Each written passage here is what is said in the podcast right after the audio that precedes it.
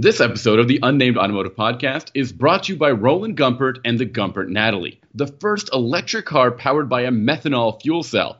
Be sure to head to RolandGumpert.com to learn more about this electric super sports car, or check the links in our show notes.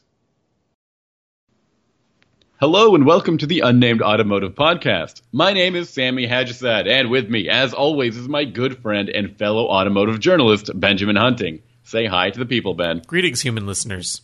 Greetings to everyone. If this is the first time you've listened to our podcast, let me tell you, we're going to talk about some pretty interesting cars today.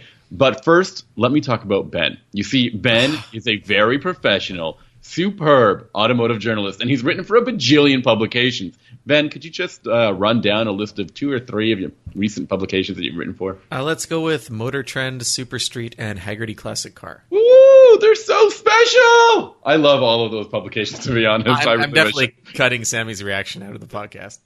I would love to write for any three of those. So when Ben finally gives up and moves on to bigger and better things, I'm just going to be waiting to get my byline. Ben's finished digging his hole in the ground. Me, on the other hand, you can find most of my work at autoguide.com as well as its YouTube channel, and you'll find more recent work at autotrader.ca. But enough with all of the old stuff, and let's talk about the new stuff. Ben, what have you been driving this past week? Well, I spent some time with a vehicle that I don't think we've ever talked about on the podcast before, because we don't often get the chance to drive minivans. The reason for that is, I don't know if you've noticed, but SUVs have kind of taken over the market, Sammy. Yeah, three-row SUVs everywhere. It's ridiculous how many SUVs we drive. And that's largely pushed vans kind of to the background. But there are still a few of them out there. I think there's about five, if you count them. And as a result of, sometimes when there's less of a vehicle, it doesn't really get any attention. And they just kind of let it languish on the vine. Like full-size pickup trucks is a perfect example, like Toyota with the Tundra. There aren't that many different full-size trucks out there. But with minivans, it was kind of the opposite. It's like over the last 5 years, vans have gotten really, really good, and they've added a ton of features, some of them gimmicky, some of them not. Yeah, okay. Most of them kind of gimmicky. Well, I guess so. I actually, the one that we're talking about has a few gimmicky features. Okay. What are we talking about? Get to it! It is the 2019 Chrysler Pacifica plug-in hybrid, Sammy. Oh, cool. I believe it's the Hybrid Limited. I think that's the actual trim level. And this is the only plug-in hybrid minivan in the market, right? Yes, it is one of the five vans that is out there. So, you can get a Pacifica without the plug-in hybrid, too. Yes, you can. And there are some interesting differences between them. Obviously, beyond that? I'm sorry? Beyond the fact that you can plug one in and the other one you can't. Well, that's one of the biggest ones, but even if you were to look at that difference itself. So they both have a 3.6-liter V6 engine, but they're really different in how they're applied when you're out on the road. They're not tuned the same way at all. The six-cylinder, you mean? The V6. Yeah, so the total system output for the hybrid version of the van is about 260 horsepower. That's kind of a fudge number because there's a lot of ways you can measure power when you have a pair of electric motors like this van does. Yeah. But that's, I think, 26 or 27 horsepower less than the standard gas version of the vehicle. Okay. And the van is 500 pounds heavier than the normal van because of all that battery weight. 500 pounds and 20-some-odd horsepower more. That's the difference. Yes, but the differences don't end there, Sammy, because anyone who's driven a hybrid car, if you haven't driven a hybrid car, I guess is the better way to start that sentence, power delivery is a little bit different because torque from an electric motor is instantaneous. You don't have to wait for it like you do with a gasoline engine that has to rev to whatever RPM is most efficient for producing its power. So that kind of takes up a lot of the slack when you're talking about a heavier, less powerful version of a vehicle compared to its gas competitor. Mm-hmm. And when you're driving the van around, it really doesn't feel slow at all. In fact, it feels absolutely completely normal. There's nothing really about the Pacifica hybrid that suggests it's a hybrid, except for the fact that sometimes it gets really, really quiet while the electric motor is running. Well, what about the fuel economy? You must have – how often did you fill this thing up? And I would say in comparison, I don't remember when you had another. So here's the rub. I was not able to test that. I did not have a very long time with the van. Oh, no. Here's the thing. In the summer, the Jeep is parked in my parking spot that has access to a plug. Mm-hmm. I do not like leaving the Jeep on the street because there are terrible vandals in Montreal, and anything that looks different is always a target for a vandal. No. And as a result, in Montreal. As a result, I kept the van on the street most of the time, so I did not plug it in while I had it. So I was able to use the battery while the charge lasted, but I did not regularly plug it in. And in some ways, that's a failure on my part for not testing the – well, I wasn't able to find a charging station in the short time I had the vehicle. But in another way, it was interesting for me to see how the vehicle acted when it had a low charge. And it's very, very aggressive about using the electric motors as much as possible, about recharging the battery. I was able to recharge the battery using the braking system. So you can do that. So, and since almost all of my travel with the vehicle was in town, I was able to experience the electric motor because I was often creeping along at a slow speed or just even driving at a slow speed. It will keep the battery, even a low battery charge will keep the electric motor going as long as it can. This is actually one of the – I had a really brief stint with the Pacifica Hybrid way back during the World Car of the Year testing, and I agree with you. It's impressive to see how fast the electric battery can recharge through other means of charging, be it through the regenerative function or whatever. I'm really impressed by that, and it made me think that the way you drove and lived with the vehicle for your time with it is actually pretty feasible. Even if you don't have a plug all the time, or access to a plug all the time, you'll still benefit, you know. Yeah, and it's supposed to give you even the battery range. It's not huge; it's 32 miles, like in ideal situations. You'll probably see just under 30, like in real world driving. That's enough to drive around town, and if you're plugging in at work and plugging in at home, you might never need to put gas in the vehicle. Although, if it's a minivan, chances are you bought that because you have children, and chances are you bought that because you need to run errands with those children. So you're going to be all over the place with the van, and maybe that standard traditional hybrid mentality of plug in twice a day isn't going to satisfy all of your needs. I mean, it's not a Volt. It doesn't have a huge battery like a more dedicated hybrid would. Or sorry, a more dedicated electric car with a gasoline generator would. Yeah. So, that's something to keep in mind. And the rating when you're not using, I mean, in traditional hybrid mode, it's 32 miles per gallon combined driving. Ooh. So that's 10 miles per gallon more than most other minivans in combined driving. And then let's not even talk about some of those 3-row crossovers that like come with all-wheel drive and stuff like that. Yeah. So and you know, we were talking about a 500 pound weight difference with this van compared to the normal van. I mean, crossovers, it's going to be, you know, in some cases 1,000 pound difference compared to a sedan. Yeah. Or it's kind of a niche vehicle.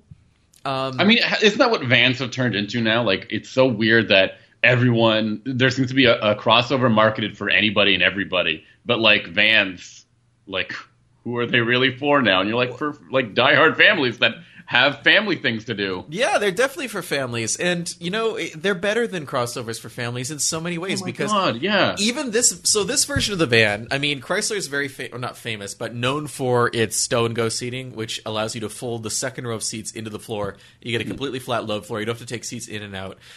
For the Pacifica Hybrid, it's a little bit of a different story. The rear seat, the third row, still folds flat into the floor.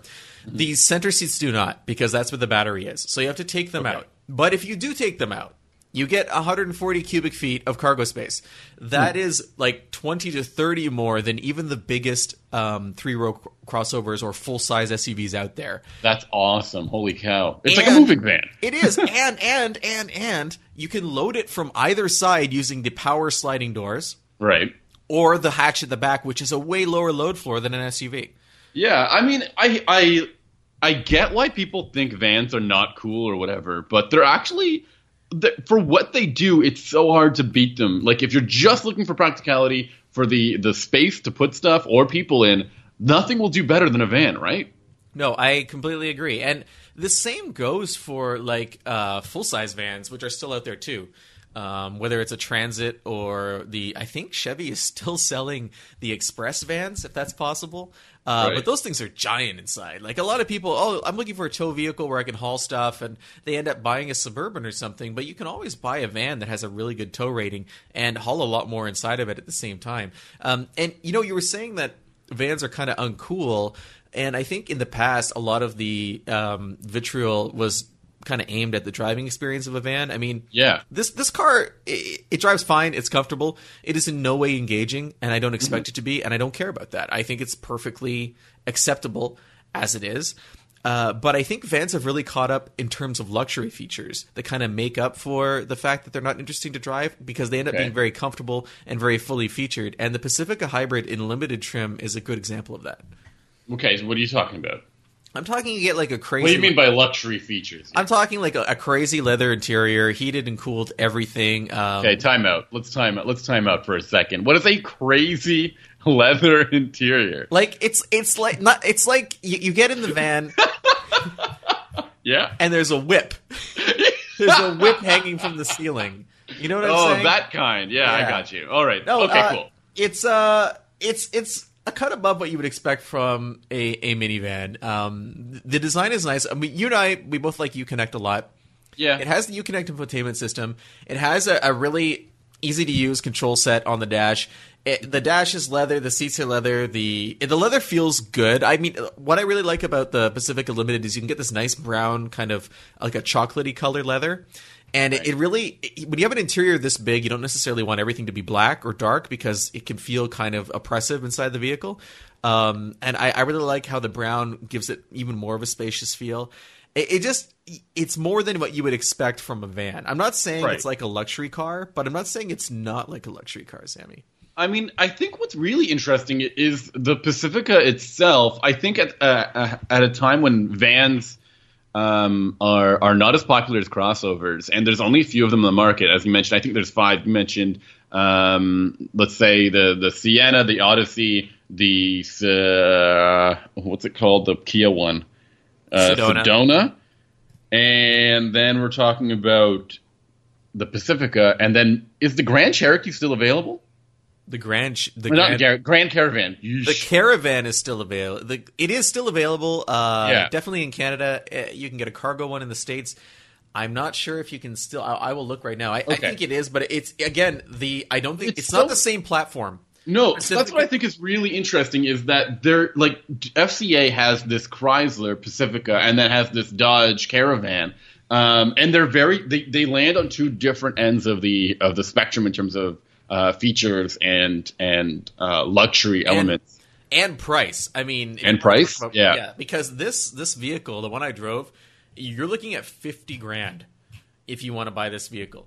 That's like the top end. It's got all the gear, like a big panoramic sunroof and all the safety equipment that you could want. You add up all those options and you're at about $50,000. But there is a $7,500 income tax credit that goes with this vehicle. Oh, right. Because it's a plug-in. I'm not going to subtract that from the price and say this is a $43,000 vehicle, because that's not how taxes work. And maybe that's not going to be the case for you when you do your taxes, when you buy this vehicle. You need to look into that, check with your situation, check with your accountant, check with your dealer, all of that stuff. If you lease it, make sure you can still get the credit. But it is there, and you don't have to spend that. You can spend the base version of the Pacifica, which isn't as nice inside. It starts at $40,000. So I'm looking at this $40,000 model. It's got ugly wheels, man. Okay, well, Sammy's spoken, and no one should ever buy it. Apparently, you should get the fully loaded one for sure. But we were talking about gimmicks and weird gadgets and stuff earlier. Yeah. So I was riding in a Pacifica the other day as a passenger in the third row. Mm-hmm. And this wasn't my tester, actually. It was a different vehicle. And there was it had the vacuum in the back. And I went to pull – Honda added a vacuum recently. So everyone's we need to have vacuums too, even though no one needs this. And I pulled the vacuum out to play with it because I was bored. And it was telling me that it had low battery or something and it needed to be charged. And I'm like, wait a minute. I just pulled it out from its little nook inside the fender. Why is the battery low? And why isn't it charging right now? And it was confusing, and no one could answer me what was going on. So that is weird. Did your tester have the vacuum? I do not know. I did not. I'm so proud of you for not even opening, not even checking. I didn't leave the passenger seat, Sammy. No, that's not true. I hauled a bunch of stuff in it, but overall, I mean, it's a good van. Yeah. Why are you laughing? Because I think it's funny. What? I'm entertained. I think one of the most interesting features of these Pacificas is that vacuum, is the stow-and-go seating, is the fact that this is a hybrid, a plug-in hybrid. There is no stow-and-go seating. Well, in that third row, it folds kind of. Yeah, but that's not called stow-and-go. Oopsies. Yeah. Oops.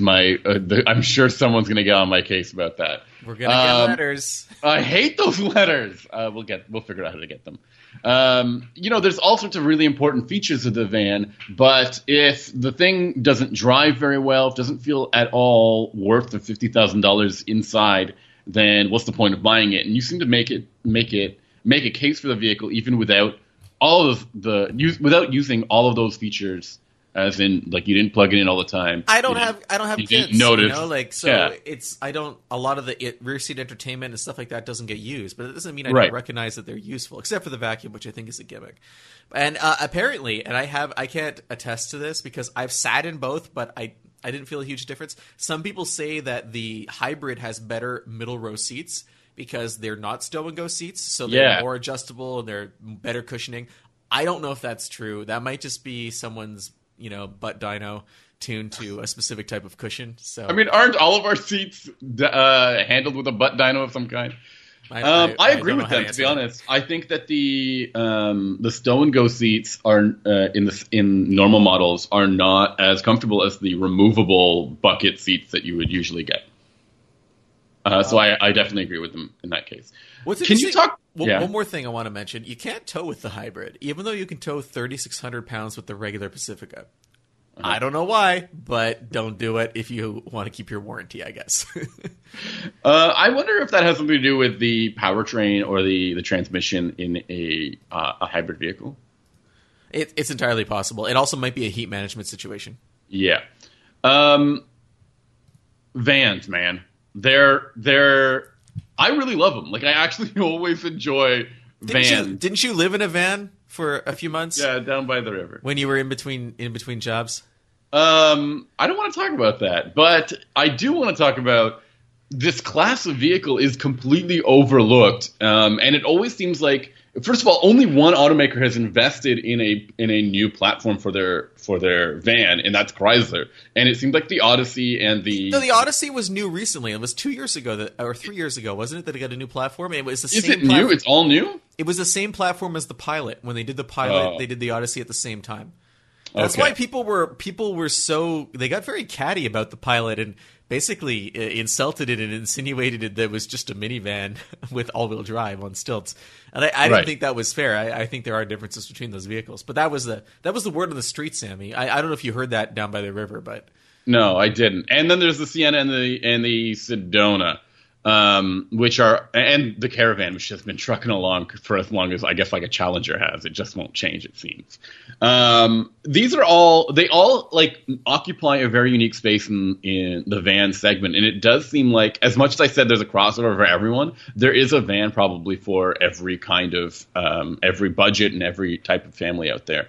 So I always think if you're not satisfied with what a crossover is giving, especially a three-row crossover, which never seemed that comfortable in the third row, never seemed spacious enough or practical enough when compared to a minivan. Like, honestly, grab a minivan. Unless you desperately need all-wheel drive, there's no reason a minivan wouldn't do the trick for you.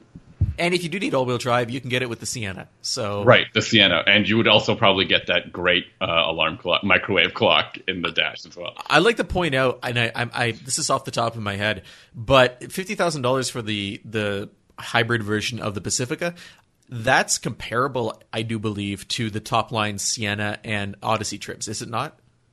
Is it? Wow. That makes them quite expensive then. I think, I mean, don't quote me on it, but I'm pretty sure you can buy a very, very expensive version of the Sienna. and you get that vehicle, but you do not get, you don't get the hybrid system that comes with the Chrysler. So you're paying, interestingly enough, so that the Sienna does start a lot cheaper. It's $31,000. Mm-hmm. But and it maxes out at about $44,000. Does it? Even once you add options, though? Oh, I didn't look at the additions. Oh, you could buy a limited premium for $47,980. And then what is this other one? that's 49,300. Whatever. That's very Go ahead. Close. Yeah, it is. Okay. And then you'd be saving money on gas too. Yeah, I mean, we're not going to get into that. I mean, sure. Yeah, okay. If you buy it with all-wheel drive, a Sienna is $50,460. Okay. With no tax credit and no hybrid system. So, and a fully loaded Honda Odyssey Elite is. I'm almost there. Give me a second. Oh my goodness. Is $50,120 at MSRP before what's it called? Delivery. So I'm gonna say that the Chrysler is a bit of a deal. It is at that price. I mean, even if it didn't have a discount, you get the hybrid system too. Because if you don't want the hybrid system, you can buy a cheaper Pacifica, and you get all the other features. Yes, exactly. Sorry, I stole it from you. That's okay. It's fine. Your declaration. What should we talk about next? Hold on though. Like, I want to talk about minivans. Are they ever going to make a comeback? No, I don't think so. No, that's it. You know what? It's hard to say because it seems like Europeans are trying to bring wagons back. Yeah, and I don't understand why. Because crossover sales are doing so well, but Audi's bringing back like the A6 Allroad to join the A4 Allroad that's out there, and they're going to bring back an RS6 wagon to North America. Okay. And Mercedes has the C-Class wagon now, which is I think available in the United States. Is it not? The C-Class wagon? I don't think it is yet. Okay, because I know that the C43 is not. Even though it's available here in Canada. Anyway, it just seems like they're pushing for that, and I never thought that would happen. I thought that they had completely backed away from that. So I don't know. It's hard because how do you market a minivan on anything other than practicality? You really don't. And you can't make them cool. So what's the upside for – like Nissan tried to bring back the Quest recently and then I think gave up. Like it's done. Yeah. Like that was a very short period of time on the market. It was actually a really impressive vehicle as well, but it was super expensive if I remember correctly. And it was smaller than the other vans. Yeah. If I recall. And I don't know what the appeal is of a less functional minivan. I always loved the Mazda 5 and the Rondo because they had these smaller, they're like these mini minivans, right? The 5 is a very cool vehicle. I didn't like how hard it was to get to the rear seat, but everything else about it, it drove very nice. And that's I think, in the category of the MPV, which is another European category. Yeah, I want to talk about these MPVs. We don't really get them here anymore. We don't. We don't even get anything close to them anymore. Well, Kia sold the Rondo for a while in Canada after it left the United States, but I think that was kind of the closest. The Mercedes B-Class is an almost MPV. It doesn't have like a third row seating or like jump seats or whatever. No, but that's as close as we got from them. Today's episode is brought to you by Roland Gumpert and the Gumpert Natalie, a pure electric super sports car that's powered by a methanol fuel cell. That means this isn't really a hydrogen fuel cell or a battery-powered EV. Instead, electricity is delivered via a chemical reaction with air and methanol. Methanol is cheaper than gas and easier to transport than hydrogen, making it an ideal power source. While you drive, the fuel cell provides a steady stream of energy to the electric motors. When you're low on methanol, it takes just 3 minutes to refuel. The Natalie is expected to have a range of 530 miles, but that's not the only number that matters. The Natalie is extremely fast with 800 horsepower delivered by 4 EV motors. It hits 60 in just 2.5 seconds and has a top speed of 190 miles per hour. It also looks pretty badass, like it jumped out of a video game. To learn more about this electric super sports car, check our link in the show notes or head to RolandGumpert.com. It's so interesting. So again, this is something you mentioned. These Europeans are bringing back these wagons, and they also have these MPVs, these small vans. They're like, I think, 7-seat vans. They go 2-3-2 in terms of layout, first row, second row, and third row. And these are what Europeans buy when they need space for a family, and they don't really opt for a ginormous crossover, like an Atlas or something like that. And I saw these in Europe just a short while ago, and I found it so interesting. The change in terms of landscape, in terms of what you see on the roads. Now, Sammy, we've talked a lot about minivans in the last little while, but you have recently driven something that is the sworn enemy of the minivan. The crossover. The crossover. Course. And which particular crossover did you spend time with? I drove the bouncing and bobbing Mercedes-Benz GLE 450. Wait, what does bouncing and bobbing mean? What are you talking about? I mean, I don't know if you've, I'm certain I've talked to you about this before, but the new Mercedes products come with a 48-volt mild hybrid system, and that also enables a special electronically controlled suspension system, which allows it to bounce and jump around and tilt and turn in a very unique way. Okay. I haven't told you about. I'm sure I've told you about this during the first drive way back. Why would I want that? So Mercedes said that they came up with this plan when they were watching people get stuck or analyzing what happens when you get stuck. In fact, I think they themselves got stuck while testing the vehicle in some sand or some snow. And somebody came and, you know, kind of like pushed on the back of the vehicle. Instead of like just pushing it forward, some people also know that you need to push down sometimes. You kind of like make this rocking motion when trying to get a vehicle unstuck. And they were like, well, that's great. We would love to figure out a way to make that work without having somebody stand behind the car and doing that for you. I don't have any friends. Exactly. So and when you get stuck, that's it. You're done. I'm stuck alone. You have to wait for either the snow to melt or some winds to carry the sand away. And so they came up with this feature. I think it's called recovery or off-road assistance. And basically the car kind of bounces up and down and is made to help either put some pressure on the drive wheels and pull it out of some a stuck situation, which I think is an interesting what's the word I'm looking for? Innovation for sure, because I'm sure luxury car buyers who do get stuck do not want to go outside and push their vehicle, especially one as big as a Mercedes-Benz GLE. But it also looks really silly, and you can do it when you're not stuck as well. This to me just screams gimmick. I'm sorry. I've seen videos of this in action, and I have a real hard time taking it seriously. I mean, 99% of these vehicles, this particular model, will never go off-road. So I don't think it's for off-road, and I also truly believe it's for snow. But then again, these things have 4MATIC, and they have a lot of ground clearance. It would take a pretty – I don't want to say boneheaded move to get a vehicle. Well, bad tires would get you stuck pretty easy. Yeah. But I don't know if jumping up and down on summer tires in the snow is going to have an effect. It's still a boneheaded move to be driving a car in some snow, in summer tires in the snow, right? Yes. Like that's asking for trouble. I don't know. It would take a really weird sort of driver to find themselves stuck in a GLE, which is a big vehicle. This is not a compact. This is not something with a limited amount of ground clearance. It's not something with a limited amount of power or a weak slip and grip all-wheel drive system. This is a fully featured luxury vehicle. My car was really close to $100,000 in terms of an as-tested price. Wow! And I don't think that it would ever be caught off guard. But obviously, Mercedes-Benz has gotten it stuck themselves once or twice and came up with this feature to alleviate that situation. Okay, so that being said, how many times? Is there other things that I need to talk to you about this car, like the powertrain or how much space, or the fuel economy or anything like that? How many times did you use the front, back, and side to side during the week that you had the vehicle?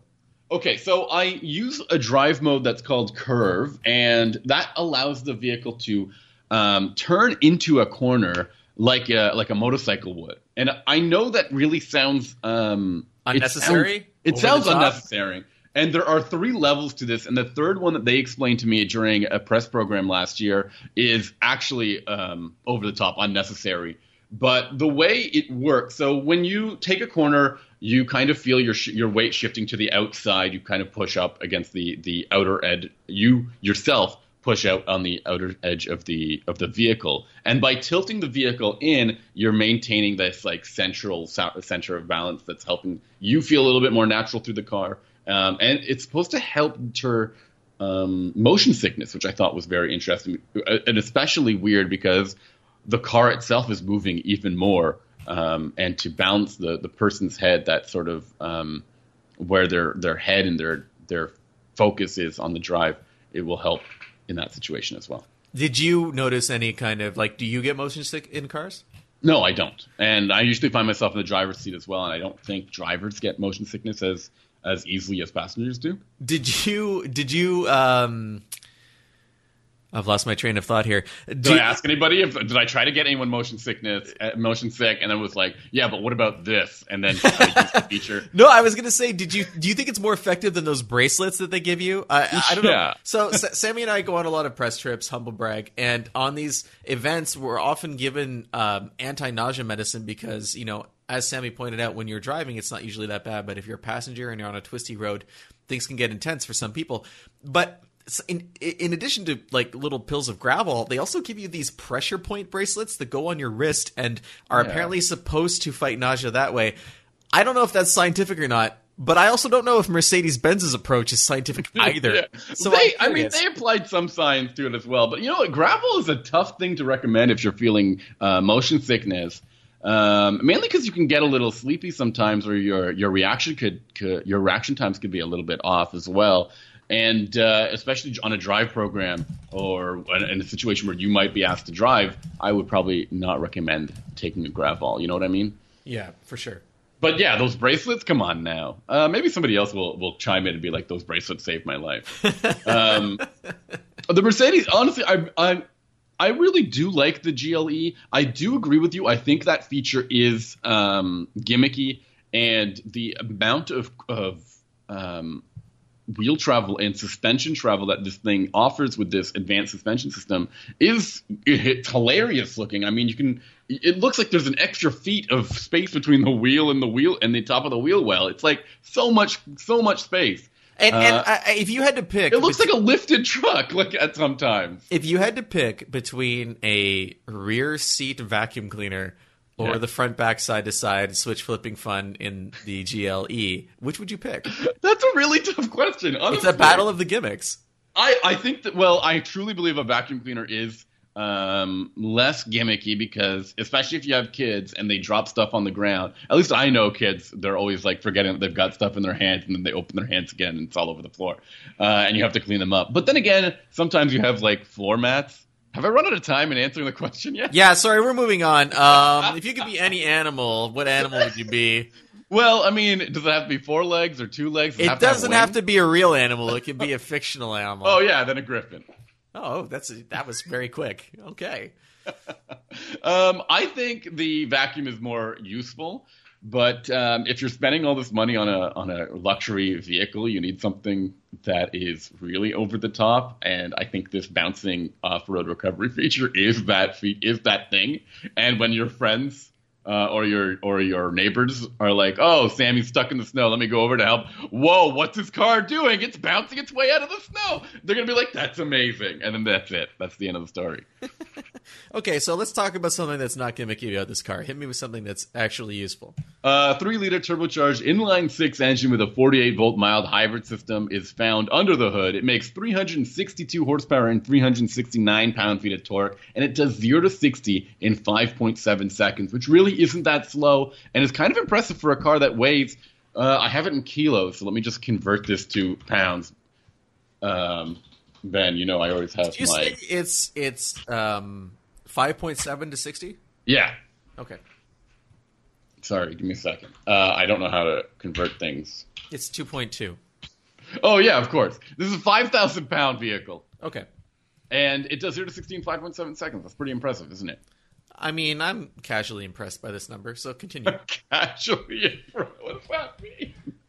It also has that another gimmicky feature, MBUX, or MBUX, as I think Mercedes would prefer us to call it, which is their infotainment system, which responds to the words or the activation keyword of, "Hey, Mercedes?" I don't think you have to say it like a question like that. I think you can make a statement. But you can also command the car to do a bunch of things that you can probably do with your fingers.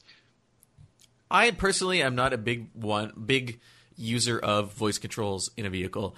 I use it for, let's say I'm dialing the phone and I'm scrolling, instead of scrolling through an address book, I'll use the voice commands there, which is always hit or miss because people's names, you know, can be pronounced in a variety of ways, especially where I live in Quebec, where they could be French names or English names. Mm-hmm. And it doesn't like when you mix those. But do you use ever any of these commands? Okay. For a few of them, absolutely. Because, I hate to say this, but the It's not the infotainment system's fault. It's the fact that a GLE comes with so many features and so many functions that to access them using the infotainment system is actually maddening. It's absolutely insane. I couldn't figure out how to use – now this car comes with massage seats. I couldn't figure out how to use them. So I just said, hey, Mercedes, turn on the massage seats, and bam, it works. And aren't there buttons on the door for that? No, not on this car. I don't know why. Wow. Exactly. That's kind of an interface failure, though. If you can't figure out how to use a feature-laden system, then those features may as well not be there, right? Absolutely. And I mean, it turns out that massage seat was all part of their another weird marketing term. I think they call it energizing comfort or something like that, which includes like the fragrance, and it changes the theme on the infotainment system to make it look more like relaxing and stuff like that. So I found a whole new bunch of features just by talking to the car instead of trying to scroll through it while I was driving. So yeah, I do find those features somewhat usable, but that's only because there are so many other extras in these cars that make it frustrating to use. And you almost have to resort to voice communication to get anything done. Okay. Yes? No, continue. I was going to try to find out how much this car costs. It starts at in the U.S. it starts at about $53,000, which isn't that bad, but that's for the GLE 350. The model I had was the 450, and that starts at $61,000. And I had it with literally every feature you can think of, mainly because I think Mercedes wanted to show off every feature that they offer in the car, and honestly, I'm impressed with all of the things that it's got. It's got a gorgeous panoramic sunroof. It's got this big, very customizable infotainment system, as well as a digital gauge cluster, which I think is starting to get up to the standards of Audi's, virtual cockpit. And I think Mercedes deserves a lot of credit for that jump. And I found the interior to be really comfortable and gorgeous, in addition to very quiet. As I said, this car will cost a ton of money. Let me try to fully spec one out here for you, and I'll give you that figure right now. Are you ready for this, man? I'm ready for this, but I also have a question for you. Talk to me while I'm figuring it out. So would you buy this over an X5 or a Q7? Okay, so this really truly depends on how you prefer your driving experience. I don't think the Mercedes GLE is as fun to drive as those other two cars, especially the X5, which feels very good on the road. But I think it's more luxurious, and it feels more more high end. It just feels more special than an X5. And there's no third row, right? There can be a third row. Okay, so it's like the X5 in that you can add it if you want to. But you probably shouldn't. Useless. Yeah, you really shouldn't get this third row. I would recommend this easily to the people who have the money for it. And I truly think that you should get one with as much of the trimmings as you can get. So you're saying go all out, spend all your money. If you're gonna, why not? End up in the poorhouse, sleep in your car, join Sammy down by the river in his Pacifica hybrid. I haven't gotten the Pacifica hybrid yet. Aww. It's expensive. Still working his way up from the Econoline. Yes. So do you have a final price on this vehicle yet?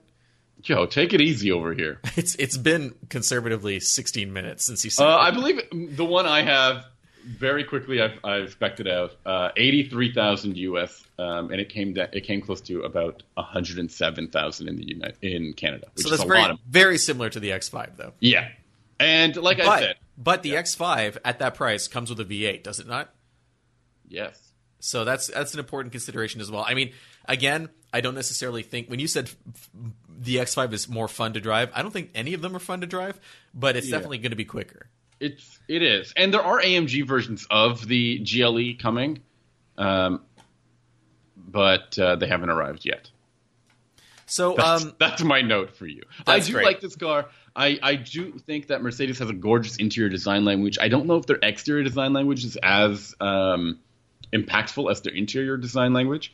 I think this car looks a little bland, a little bit close to the old one that it replaced. And as I mentioned before, the car has unusually light steering. It's very vague in terms of how it feels on the road. And probably you need that weird tilting feature because otherwise the car just feels like it's not even attached to the road in any way or form. So is there anything else that you want to say about the vehicle before we wrap things up? Actually, don't we have one more thing to talk about? We had a question last week from a listener. Yes. Do you want to talk about this? Yeah, we had someone write into us, which we appreciate, a longtime listener actually, and they were curious about. Sammy was talking. I don't know if it was last week or the week before, the Mini Cooper S, and you were into it. Yeah, you like. I did say that the Cooper S or any Mini is a car that you have to be into to get, and otherwise you're better off getting a performance vehicle. If you want the performance or a far more affordable compact car with more features. So the question we were posed is, how does this Cooper S fit in when you're comparing it against vehicles like the Fiesta ST and the Veloster N? And those three vehicles might seem dissimilar at first, but they're all roughly the same size. They're all at very different price points, and they're all at different power points. So it's kind of an interesting – this is not an apples-to-apples comparison, but these are three vehicles that are conceivably being cross-shopped because they're all small, fun, turbocharged hatchbacks. Sammy, you've driven all three of these vehicles. Yeah. And it's a tough comparison to make. The Mini has all of this charm. I've got to say this. It's the most ridiculous – meaningless word to tell you right now, but charm. If you look at it and you like the way it looks, if you get in it, you like the way the interior is laid out. If you like all of that stuff, there's nothing will replace what a Mini offers. Okay, but a Veloster N, first of all, has exterior. It does look pretty cool on the exterior. It drives so good. It drives so well, and it's quicker, is it not, than the Cooper? Oh yeah, it's so fast too. And it's got a ton of performance-oriented features. It truly is the performance-oriented version of this kind of segment. It's not quite a compact. It's not quite the size of a compact, and it's a little bit bigger than a subcompact, I think. So it kind of like straddles this line, and it's got this weird three-door layout. So the Veloster N is a totally bizarre vehicle, but I would really recommend it if you're an automotive enthusiast, if you're looking for something that's fun. And you don't want to break the bank, the Veloster N is just that perfect combination of all those things. Now the Fiesta ST is a vehicle I personally do not enjoy driving. I found it's very frenetic compared to the Focus ST, just the power delivery. You're shifting a lot. It's asking – you're constantly being asked to rev the engine. And it feels a little buzzy and overworked at times. Now, I realize I'm the only person in the world, the only enthusiast who actually feels that way about the ST. So it wouldn't be my pick. But, Sammy, what do you think of it?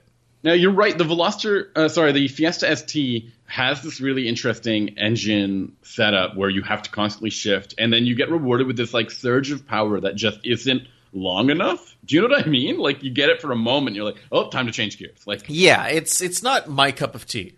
But I do really like the handling characteristics of the Fiesta ST. I think it, for the time when it came out, was kind of was actually very impressive, and at the time was better than what the Veloster Turbo offered. But now it feels like a generation behind, and it's gone. I mean, there's not going to be another one. So what we have is what you're going to get for the foreseeable future, because Ford has walked away from the passenger car market. But that means that you're going to be able to find a Fiesta ST on the used car market, and you're probably going to enjoy that driving experience as well. And hopefully you'll be able to get parts. Yeah.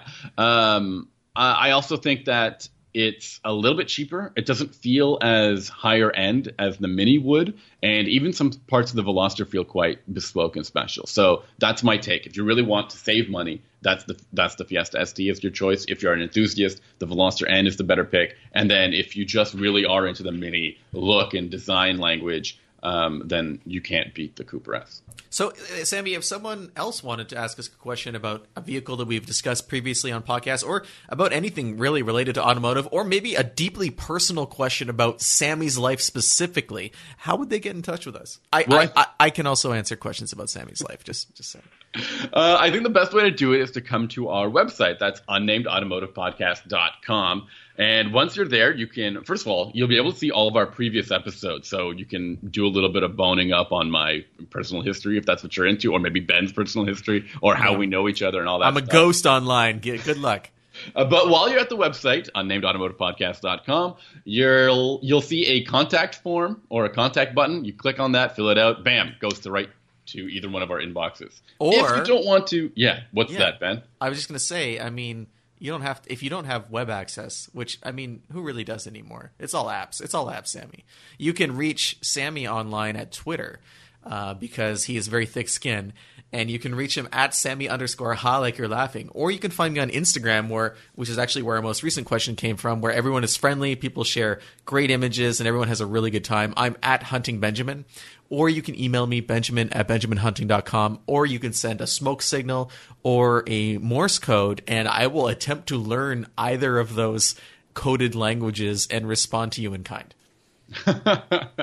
Okay, what are we talking about next week, Ben? Next week, I'm going to be comparing a pair of super fast SUVs that I drove back-to-back, the Mercedes AMG GLC 63S, which is actually not sold in America, strangely, and the Alfa Romeo Stelvio Quadrifoglio.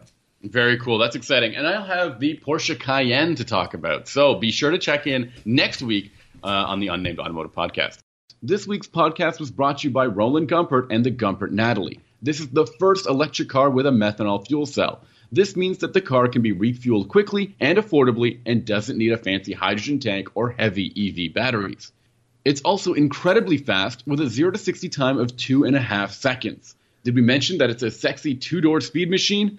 Be sure to head to RolandGumpert.com to learn more or check the links in our show notes.